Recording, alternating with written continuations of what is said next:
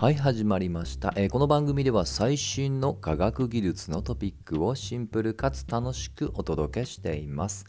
えー、今日のテーマは地球の内角の内側に新たな層を発見と題してお届けをしたいと思います、えー、実は以前に、えこれ我々の地球の中コアというね、えものがあるんですがそのコアも外角と内角うん、ちょっと発音分かりにくいけど要は外と中かと思ってください。この中にあたる内角について以前簡単に触れました、まあ、要はねまだまだ分かってないことを言いようっていうのがあの一言で言いたかったことです。でそのまさに内角がさらに最近新しい、えー、研究成果が発表されました。なんと内角というね言葉をつけたにもかかわらずさらにその内側に新たな層を見つけたというものです。はい。ちょっと改めて、え地球の内部構造を整理すると、え基本的に我々住んでいるのはま地表になりますと。で、その深いところにマントルがあり、さらにその中に、えコア、文字通り中心核があって、先ほど触れた外角、内角。で、今回、内角のさらに内側に、えー、大体数百キロメートルぐらいのね、直径の旧型のまた別の、えー、固体の層が見つかったということです。はい。まあ、実はもともと内角も、えー、固体だったのと、あと、今回見つかった成分も鉄とニッケルというね、結構近しいものだったので、なかなか今まで気づけなかったと。で、今回、まあ、結局これどうやって中身の構造を調べるかなんですけど、まあ、エコみたいなイメージでね、え地震波、が、え、その内部をどのような速度で通過するのか、まあ、それをねいろんな角度で当てることによって今回新たに分かった。明らかに、えー、一部のね今回見つけた層で関しては、まあ、速度が明らかに違うと、まあ、ということがね分かってきたよってことだと思ってください。で実はこの仮説はもうそれこそ20年ぐらい前から唱えていた人もいたぐらいですので、まあ、今回ねやっとね遅まきながらそれがほぼ実証されたようなイメージです。まあ、いずれにしてもとにかくこの内角コアの中でもとにかく内角は分からない方が多いっていう冒頭の通りでまさにそれを証明したことになります。でコアについては実は昔からね、えー、SF 映画でも取り上げられています、えー、私が過去見たので言うとちょうど20年前2003年に作られたパニック SF 映画その名もザ・コア。ね、これは文字通り、えー、コアのこれ回転動きが止まる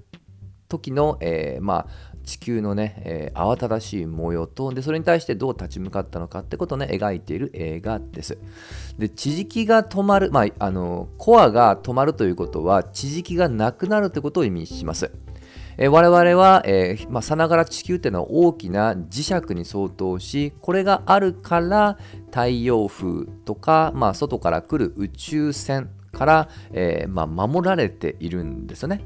その地磁気がなくなってしまうと我々はそういった放射能ね、えー、悪い意味での放射能に、まあ、被爆してしまうというね結構一大事です。で結構映画の中では、まあ、あのすぐ直近の動きとして、えー、鳥の変化にね注目していました。昔のヒッチコックの鳥っていうね有名な映画があったんですけど、えー、もうほんとシュールです。いきなり鳥が人間を襲うと。もう突然窓ガラスに鳥がもう激突しまくるっていうねめちゃくちゃ怖い映像もあるんですがまさにそのオマージュであるかのごとく、えー、鳥がバタバタとその方向感覚を見失って窓ガラスやいろんな像にぶつかっていくっていうシーンも描かれています。でこれも、えー、地磁気がなくなったことに影響ですね。でもこれはね結構有名な話ですけど、えー、渡り鳥のようなもうそれこそ最大何千何万キロも、えー、はあの移動する鳥これね、実は体内センサーがあって、実は地磁気の、えー、まあ、いわゆるコンパスですよね。コンパスのような機能が体内にあって、だから迷わないんだよと。つまりそれがなくなったら、もうあのあちゃこちゃどこ行くかわかんないと。まあ、そういった様をね、描いていました。はい。まあ、それに対してじゃあどう人類どうしたの？っていうのね、ぜひ興味持った方はこの映画をご鑑賞くださいませ。えー、その後も話してる時点ですけど、えー、まあ、ネットフリックスとかね、一部のそういったサブスクで見れます。はい、ちょっと話を戻します。はい。で、今回見つかった、まあ、新しいね、まあ、鉄の核なんですけども、えー、まあね、先ほど触れた通り、大きさ本当にね、あの数百キロメートルっていう、まあ、本当小柄なものではあると。で今回これを、まあ、見つけることによって実は今までこの内角の動きがね非対称だってことは現象からも分かってはいたのでおそらくはこういった新たな層が影響を与えていると思います。ですのでえここからよりね数学的なシミュレーションを含めてより精緻に今の時期そして何よりもこれからの未来のシミュレーションっていうものがねより豊かなアイデアもしくは研究が進むと思います。で、まあ、地球はね、なので、これである程度解明が進むと期待できるんですけども、え実はもう一つ考えなきゃいけないのが、地球の外の話です。はい。で、我々今ね、アルテミス計画に代表されるように、月、そしてそれを足がかりにして火星に行こうとしてますよね。で、火星に着いた時にいくつか難題があって、もちろん分かりやすい例で言うと、えー、大気とか水がないっていうのもあるんですけど、えーまあ、ある意味一番それよりも、えー、課題として残っているのが、このまさに地磁気に相当する火星には磁場がないんですよね。これをもう分かっています。でしかもこれは過去数十億年前は実は存在していたけどなくなったっていうところまではどうも確からしいってことが分かっていてその原因の究明っていうのはまだ続いていますます。2022年にもこれは日本の東大の研究グループが、えー、火星のコアがね実は過去あったんだけどそれがま分離してしまってなくなったんだよと。でそれによって実は、えー、生命の、まあ、重要な要素である大気そして水も蒸発しまったんだよというね。結構コアが肝のようなストーリー。もちろん仮説ですけど提示しています。はい。まあ、ということで、えー、まあ、火星のね、こういった消失した原因ってものをね、より解明にもね、つながるかもしれませんし、そうなっていくと、今度は逆に、えー、いかにこの、まあ、地地磁場つまり磁場に相当するものを火星で作ってあげなきゃいけないのかっていうところの、まあ、方法論に進むわけです。繰り返ですけどこれがないと、えー、我々は、え、まあ、放射線にさら、されてしまうと。はい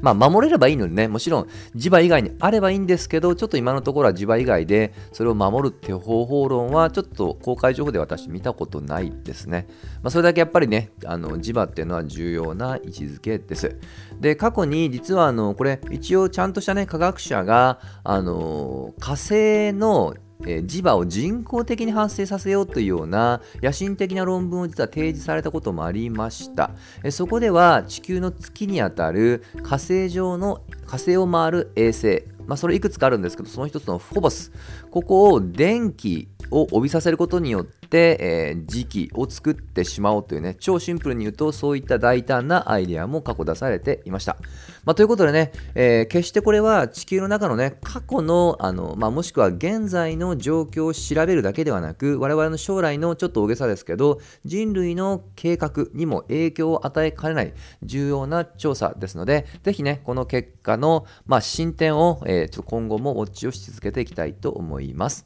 といったところで今回はここまで。また次回一緒に楽しみましょう。